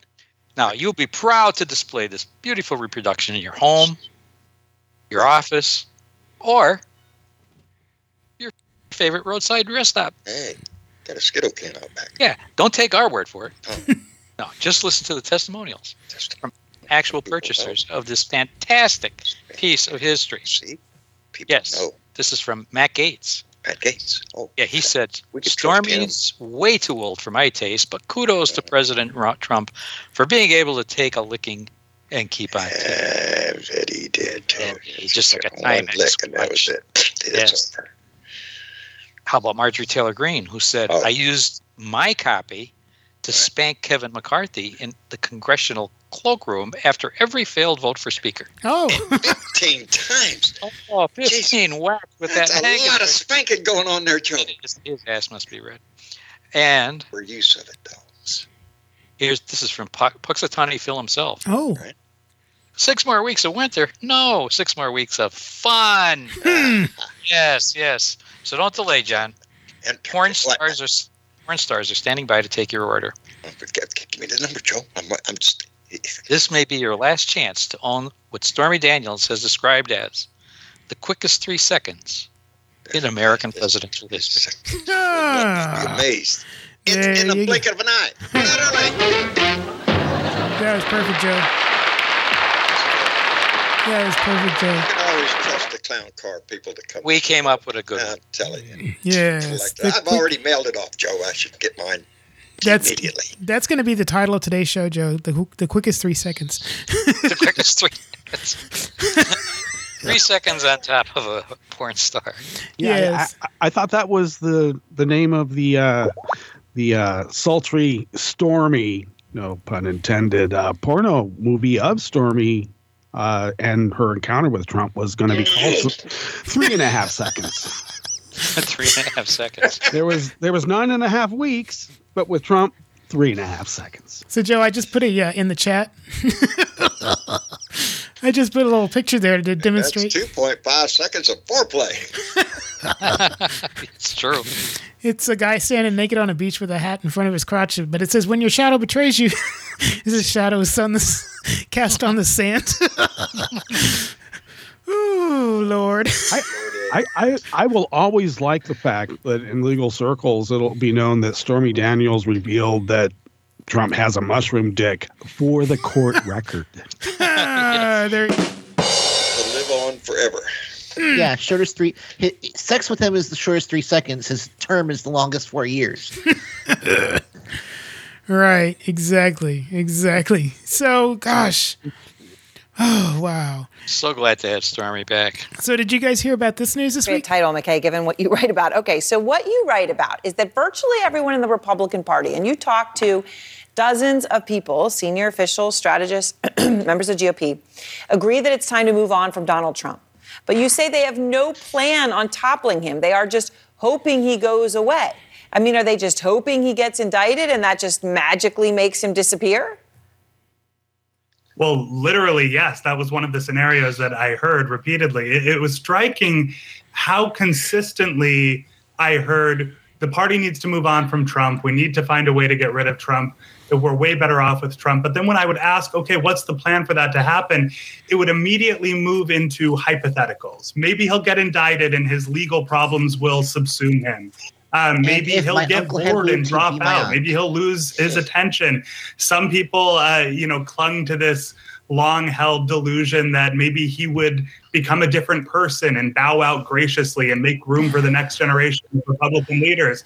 Contrary to everything we know, what the consistent through line was, though, was that they all wanted him gone, but nobody wanted to confront him directly. There is just this fear that if they go after him or if they try to rally around somebody else, they'll spark a backlash from his base. And so everybody is kind of waiting on the sidelines, just hoping something will change. Okay. And then there's this hope, this morbid hope. But I mean, this just brings home your reporting, talking about magical thinking. You write this, quote, in my conversations with Republicans, I heard repeatedly that the least disruptive path to getting rid of Trump, grim as it sounds, might be to wait for his expiration. Their rationale was straightforward. The former president is 76 years old, overweight, appears to maintain the diet of a college freshman, and believes, contrary to all known science, that exercise is bad for you. Why risk alienating his supporters when nature will take its course sooner or later? Okay, McKay, obviously this isn't just more, but it also isn't backed by what we know. His health is reportedly fine. He could easily do another term as president, which is all he would be allowed to do by law. And that there's some just sitting around hoping for that, literally? Yeah, I mean, you should also note that his parents both lived into their late 80s or early 90s. One former Republican congressman described this strategy to me as actuarial arbitrage, and literally said that he has spoken to many Republicans who will put on the red hat and campaign for Trump and go up on stage with him, and then the next day say, I can't wait for this guy to die. That's a direct quote. Oh. And so I was taken aback by how often I heard this. I thought it was kind of a morbid, dark joke at first, but I heard it so often that it started to become clear that this was actually what a lot of Republicans believe, and it just speaks to the desperation in the party right now. Now, when I first heard that, Joe, I thought maybe that was your clown car segment. Because we've made enough jokes about the Big Macs and the KFC buckets. But literally, this is what they're counting on now, for him to just keel over. They literally can't quit him. I don't want it to happen until justice is done, because, you know, if he dies now, they'd make a martyr out of him. He'd be held up forever, just like Ronald Reagan. Well, you heard the people saying, oh, Trump was the best president ever, just like Ronald Reagan. Ever. Oh, my God. It's sickening. So, did you notice? He's got to be knocked down way down before he kicks a bucket. Did you notice how McKay Coppins stumbled over his words when he said desperation? He almost said the Republicans' deprivation, because that's true also, because I got to say, I mean, wishing for a leader to die is kind of, I don't know. That. I mean, but I hope for that every day. Well, yeah, but we don't really say it.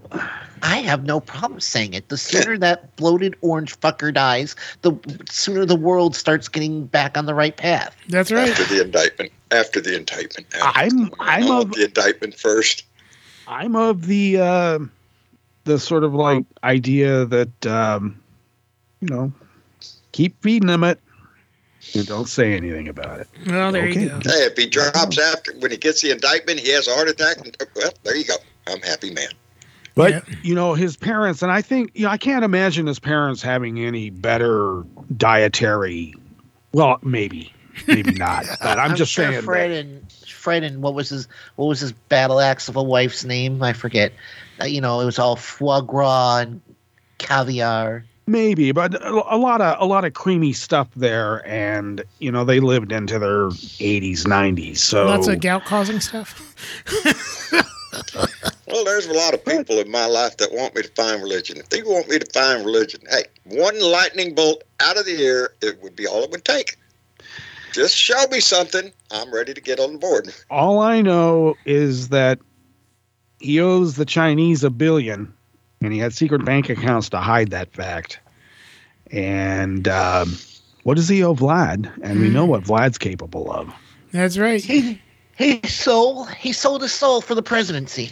That's what kept him safe. It was more than his soul. I mean, he had the mechanism of our whole military and everything to keep him safe, let alone our own mechanisms that we can't indict a sitting president. Apparently, we can't indict a non-sitting one either.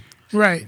But I think that once he's outlived his usefulness, I think Schittler is going to end up with a curious case of polonium poisoning. Or, I don't know, a mysterious fall from a 5-story building and polonium poisoning while having a heart attack. Have you noticed that Russia defenestration is a major illness that's just going all over? It's weird. Yep. Yes. Oh, and speaking of what's weird was Monday night, I was finishing up work and I had MSNBC on, and Ari Melber came on and brought Matt Gaetz on his show. I saw that. And I was like, they cut some sort of deal. I was like, all right, TV off. Switch to something else. And then they don't get it. And then he was on for like 10 minutes and all he did was spew lies the whole time. So did you expect anything different? Right? Here's the thing is that they think that if they suck up to these people that they'll be left alone when they have more power. It's like, no, you no matter what you do, no matter how shamelessly you fellate them on national TV, they still hate you. And as soon as they can, they will destroy you because you're the enemy. You are still – it doesn't matter that you're letting Matt Gaetz on your show. You are to him still the Lügenpresse.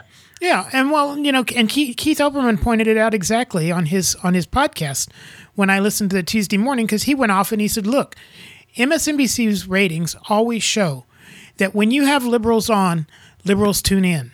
But when they bring in conservatives, the liberals tune out, and the conservatives don't watch MSNBC.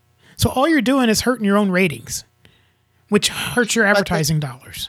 But they think that if they can just get conservatives to not buy into this, you know, liberal press thing, that, you know, they'll be liked. Yeah. It's never going to happen because they know they don't – you know what the greatest threat to conservatism is? Education, intelligence, logic. And They're like – yeah, they don't like that stuff, Adam. You know, I mean, they would hate Vulcans. But the point is is that – reporters are educated people. They, you know, they're it's low hanging fruit. If they're a reporter, you know they graduated from college, right? Unless they're like James O'Keefe, who had everything dropped into his lap and was born with a silver spoon up his ass, right? Right. How that fucker is not in prison right now, I do not understand. But you know, what was it that Evie Carnahan said in The Mummy? Nasty little fellow such as himself always get their comeuppance in the end. Mm-hmm. Comeuppance is coming for you, James O'Keefe. Remember, ask not for whom the bad douche is. It douches for thee.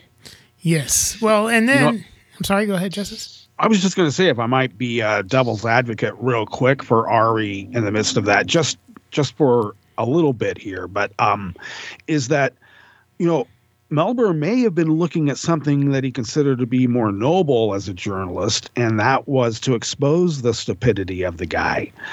But I think that is misplaced, because what you're doing ultimately is giving it a platform, and it doesn't matter what kind of, you know, fact-checking that you have in the moment. I don't think people remember the fact-check. They're going to remember the spewed lie. Right, exactly. Exactly. But so you have to be careful about those sorts of debates, because it's not a debate. Yeah. Well, and on the whole, back to the whole thing, the Anthony DeVolder, George Santos thing, they keep saying, well, why won't he just resign? And I've been saying for weeks, ever since this all started, I said, the only way he is ever going to leave is if he's indicted and convicted. He won't resign if he's indicted. He will be forced to resign if he's convicted. Just like that douchebag. Convicted of what? Remember that douchebag last year from where was he from? Idaho or somewhere out west? That like he got indicted for all this financial crimes, and he refused to resign from Congress. And once he got convicted in court, Kevin McCarthy forced him to resign. You remember that? What was that? I don't even remember the guy's name. It was like last summer or sometime. But yeah, that's the way it's going to go down with George Santos, because he is not going to resign unless he's convicted. And well, he's had a report now, I guess, thing for unwanted sexual advancement. Did you see that? I just seen it pop up on my thing there a couple hours ago. Yeah. Only like days in office he had made sexual advances to an aide, intern, or somebody young. Of course he did. Not supposed to do that. Well, did you see the other thing too? Is that they were asking him about it was like some media or journalists from Brazil were asking him about his lawyer when he was in Brazil and was accused of stealing that woman's wallet, and the fact that his lawyer got 18 years in jail because he was hired as a hitman to kill somebody. Right. And why doesn't this guy keep interesting company? Right. And his response was, oh, he doesn't speak Portuguese. So when they started asking him the questions in English, he just didn't respond. But we know he speaks Portuguese because we saw the interviews with him speaking Portuguese. What a liar, man. Wow. There's no bottom of the well here. Again, it should, whenever speaking of him or to him, any normal mainstream media news outlet should, the standard format should be George Santos, if that is his real name, or if that is your real name. Mm-hmm. They ought to just list his aliases under his name. This MAGA George Santos alias, and then just start listing them all the way down. But I've been saying all along, the reason he will not resign is because he thinks if he serves one term in Congress, the full 2 years, that he will walk away with a congressional pension and that he will have a $175,000 a year pension and free health care for the rest of his life. And Chris Hayes pointed out, he played a clip of him actually saying that. And then, and I've been saying it all along, as soon as he said it, I said, see, I told you so. But then Chris pointed out this, you have to serve a minimum of 5 years to get a congressional pension. I was fixing to say. Right? Yeah, dude, yeah. Yeah, he's not going to walk away with that one term. No, not at all. No. I would say that his district kind of liberal and he just kind of happened to win by accident. They redistrict that area. Yeah. So his district was actually split, but it, you know, this time gerrymandered it. Yeah, it's gerrymandered. Yeah, well, what it is it was at a point of New York politics where it got, you know, really partisan and divided, and this guy was able to manipulate that grievance, and people didn't do their due diligence. I think he stands as a poster child for who the Republicans are. Well, not just him. It's the whole stinking party. Mm-hmm. Yeah. Well, and also I was going to say, I don't even think an indictment or going to prison is enough. If Kevin needs the votes, this guy will vote from a prison cell, and they'll let him do it remotely. And there's no law that says he can't. Right. And they'll let him do it remotely. Yes. Everybody else has to show up. There is no law that requires a prison to allow him to vote, so I find that doubtful. He can do it on a payphone like Mumia once a week. Well, and speaking of poster child for the GOP. Can you tell me how much money was given to Drag Queen Story Hour? I'm sorry, could you repeat that? Who? Drag Queen Story Time, where men dress up as women and read confusing books to children. Yeah, first I thought you said dry clean, so I'm sorry. No, I don't know the answer to either one of those two. We need to look into this, and I urge you to do that. Bradbury Sullivan LGBT Community Center in Pennsylvania received $16,000 for Drag Queen Storytime from COVID cash. I think this is an issue that needs to be looked into. A lot of this money went to things that it should have never gone to, and I thank you so much, and I yield back the remainder of my time.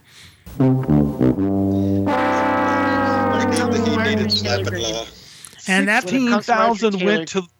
16,000 went to the whole of the library system, not just that one library, but the whole of the library system.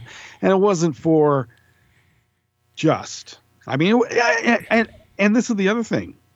The story hour doesn't take money from the library. Right. They may pay a user fee, but it's usually part of the community outreach of the library. Yeah. Well, she also claimed that some grade school in Illinois got $5.1 billion. Billion. With a B. Dollars for something or other that she didn't like. To teach diversity. And I want to know, if that's the case, how come did the teachers still have to pay for the pencils and paper out of their own pockets? Mm-hmm. Yeah, well, 5.1 billion, one school, and we're supposed to take that seriously? We can't take any of these people seriously. No, I'm just saying that this is all in the congressional record, mm-hmm. and we're supposed to attend to it as if that's a rational discussion that we can debate in a court of law, or it just doesn't. It's not about that, but well, let them go. They're just making it worse for 2024. Right. Let me just say that the Reichstag went through the same sort of decline with the same sort of BS when the Nazis rose to power. They didn't do it overnight. Right. Well, they did it over almost 2 decades. But that clip is a perfect example of everything we're going to hear out of every committee hearing for the next 2 years in the House. Nonsense, made up BS being asked of people who government officials who are serious and are just staring back at them with pancake eyes going, huh?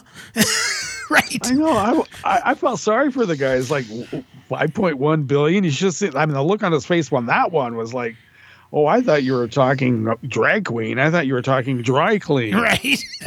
I thought she said Dairy Queen. I go, man, I would like a Frosty right now. Yeah, well, I mean, I'm waiting for someone to reply. And are you looking into the PPP funds that you all took? Yeah. So. Yeah, I wish they would. Yes. For personal reasons. She did say that she never took a PPP loan for being a congressperson. Okay. Yeah, I'm sure she didn't. It's for being an employee at her dad's construction business. Gotcha. Oh, okay. So that's different. Okay. And it would be a lie because her lips are moving. I would call Marjorie Taylor Greene a bitch, but it's insulting the female dogs. Right. Well, and so. To give you an example of what we got coming up for the next election cycle, Jordan Klepper from The Daily Show went out to Trump's events, and this happened. This past weekend, Donald Trump finally hit the campaign trail. So I headed down to South Carolina for what was originally permitted as a MAGA rally, but later downgraded to an intimate event. What is this event? A Trump rally. It is a rally. I'd say it was. It's not a rally. It's somewhat of a rally, but it's not a big rally. Now, I thought it was a rally. It's not a rally. It's a bunch of people standing in line. It's an event. It's a list. It's invited list only. This is a private event that VIPs have been invited to. Yes, only heavily vetted VIPs were invited. Like this guy. Sombrero Trump Jim Yates from Lawrence, South Carolina. Sombrero Trump. Yes, it's not a rally. It's a leadership forum. Forming leadership teams. I see a guy like this, and I think this guy's got two dates circled on his calendar. Cinco de Mayo and January 6th. Yeah. This kickoff was packed with classic style and classic takes. Donald Trump is president right now. He's currently the president. Absolutely. He is still president. There's a lot of things that this Biden person does not have, like the presidential seal and things like that are pretty obvious. Wait, Biden doesn't have the presidential seal? No. When he speaks, there's a presidential seal in front of him. It's not real. What is he doing as president? He is in charge of the military. Great. The military is in charge of this whole thing. The military were put in charge in 2018 when President Trump signed an executive order. The American military arms that are going to Ukraine, we have Donald Trump to thank for that?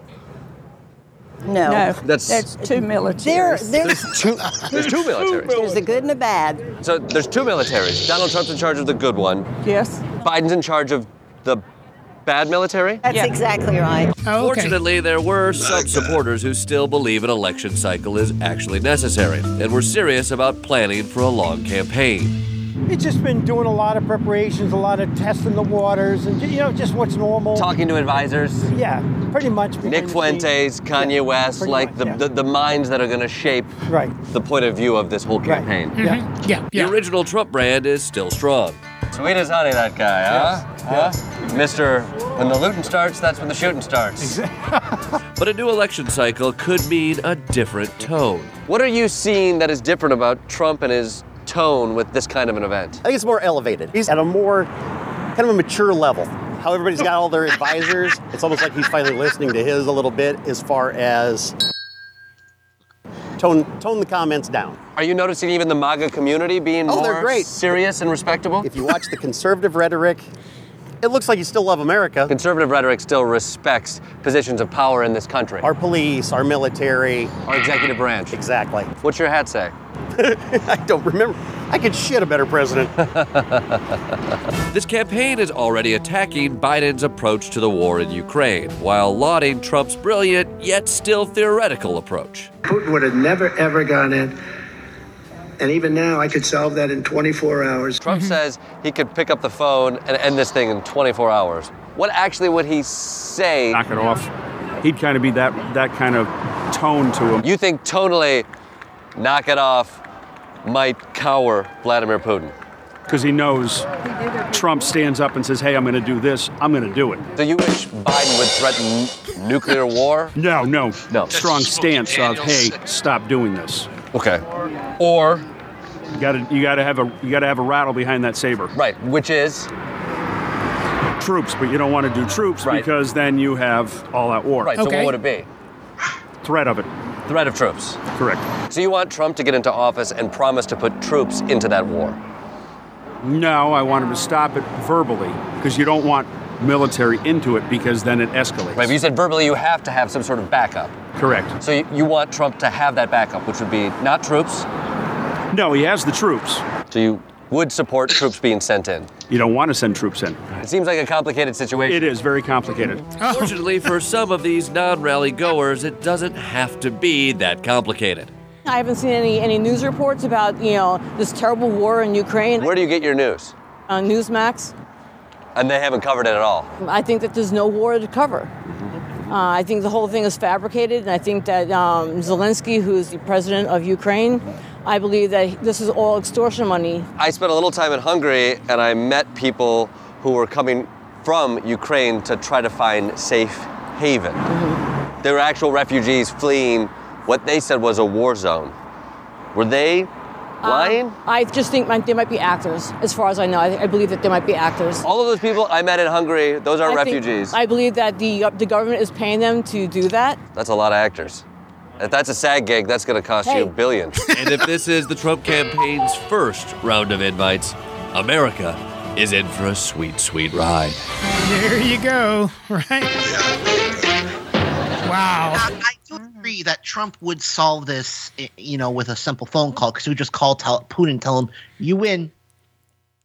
Yep. There you go. That would be his solution. Yeah, his solution is to hand Ukraine. His solution is to hand Ukraine over to Russia. Yeah. Mm-hmm. I mean, we all know that, I mean, he spent 4 years publicly kissing Putin's ass. Is there something more degrading than that? Yeah. Well, I can tell I grew up in the South, because all through that I kept hearing, bless her heart. There's no point. At Helsinki, Putin was like, come, Conrad Donald, now I teach you the suck Russian dick. Mm. He's dumb as dirt, bless his heart. Right? Wow. Don't insult dirt like that. Right? Oh, my gosh. But that's your maggots. That's, you know, there's plenty of, you know, those people are going to follow him, you know, no matter what. It doesn't matter anything. Those people are ignorant as shit. Those aren't the ones we really have to worry about. They're a minority. Well, see, here's the thing. I don't know about that. The ones who intentionally are using his name, his politics, his whole policy bullshit to try to further their shit. Well, and see, this is the thing. This is why they're so afraid of him, you know, is because 20% of this country, he's got a hold in his cult still. And they're not going to turn loose of him. And what their biggest fear is if Trump doesn't get the nomination, he's going to break off and start an America First party and run as a third party against whoever the Republican nominee is. Where do I donate? Yeah, right. Let's do it. Where do I donate? Get him into a third party. Let's go. I'd love it. I would love it. I don't see a downside to that, actually. No, right? Not at all. Oh, not at all. Let's separate the herd. You actually want to call yourself a Nazi, and that's going to split the Republican vote. I love it. Yes. Yeah, I think it would work outstanding. Just let it go. Some people say, well, you don't want to play that game. It's a little too dangerous. Well, no, this is where you... Yeah. This is... well... I'm willing to roll those dice. Well, the theme of his campaign is... It took Joe to shoot down the spy balloon, and Trump had 3 or 4 chances, so... Right. Well, But Justice, they weren't the same. Right. Yeah, not the same. Well, you know, the theme of Trump's campaign is... Trump University. Go pricks. Go pricks. Go pricks. Right. Outstanding. Oh, wow. So with that, John, tell people where they can check you out. You can find me on Facebook under John Bretevo, or on YouTube, Twitter, and anywhere else under a Blue Dot in Texas, anywhere we can get a voice out to try to keep y'all motivated, interested, and informed in today's world, because this shit's not over. That's right. And we're going to get a hell of a laugh out of it for the next couple of years, but it gets down to being serious. So pay attention, baby. That's right. Thank you, John. And you, Adam? You can find me on a regular basis on It Came From Cleveland Friday nights with some guy named Joe Santorsa. Also, Joe, before we break, I think I've got a reason, you know, when you're done with The Last of Us, to get caught up on Legend of Vox Machina. Henry Winkler voicing a character. That's right. The Fonz. Hey. All right. And Lance Reddick. There you go. Well, thank you, Adam. And Justice? You can find me on Twitter still. And but you can also find me 5 mornings a week, Monday through Friday, on West Coast Cookbook and Speakeasy on Netroots Radio. And I also am the poetry editor for Black Kos over there at Daily Kos. All right. Thank you, Justice. And Joe? You can find me on Mastodon at Marnus3, at Mastodon at Marnus3 at mstdn.party. And you can find me on Facebook, WordPress, jsantorsa.wordpress.com. And Friday night, 7 to 10 Eastern, I'm over on Radio for Humans on a show called It Came From Cleveland. All right. And you can follow me on the Mastodon, Tim Corrmel at mastodon.lol. And also on Facebook and the Instagram. And with that, we'll close out the show with Lauren's latest song of the week. Gosh, there are the snowflakes. Do you think? Right. So take it away, Lauren, and we will see you all soon. There's a certain name conservatives call us whenever we speak out. But these days, in fact, look who's actually doing the freaking out. Gosh, they're the snowflakes, when so much stuff makes them cower. Scared of Dr. Seuss, modern pronoun use, and scary drag queen story hour. Nazi-like snowflakes, trying to push progress away. They won't let kids look at a single book that might have penguins who are gay. There used to be some normal folks inside the GOP, but nowadays they're total jokes and they're fragile as can be. Yet they call us the snowflakes when the word applies to them, 'cause they're so afraid of a black mermaid or a purple M&M.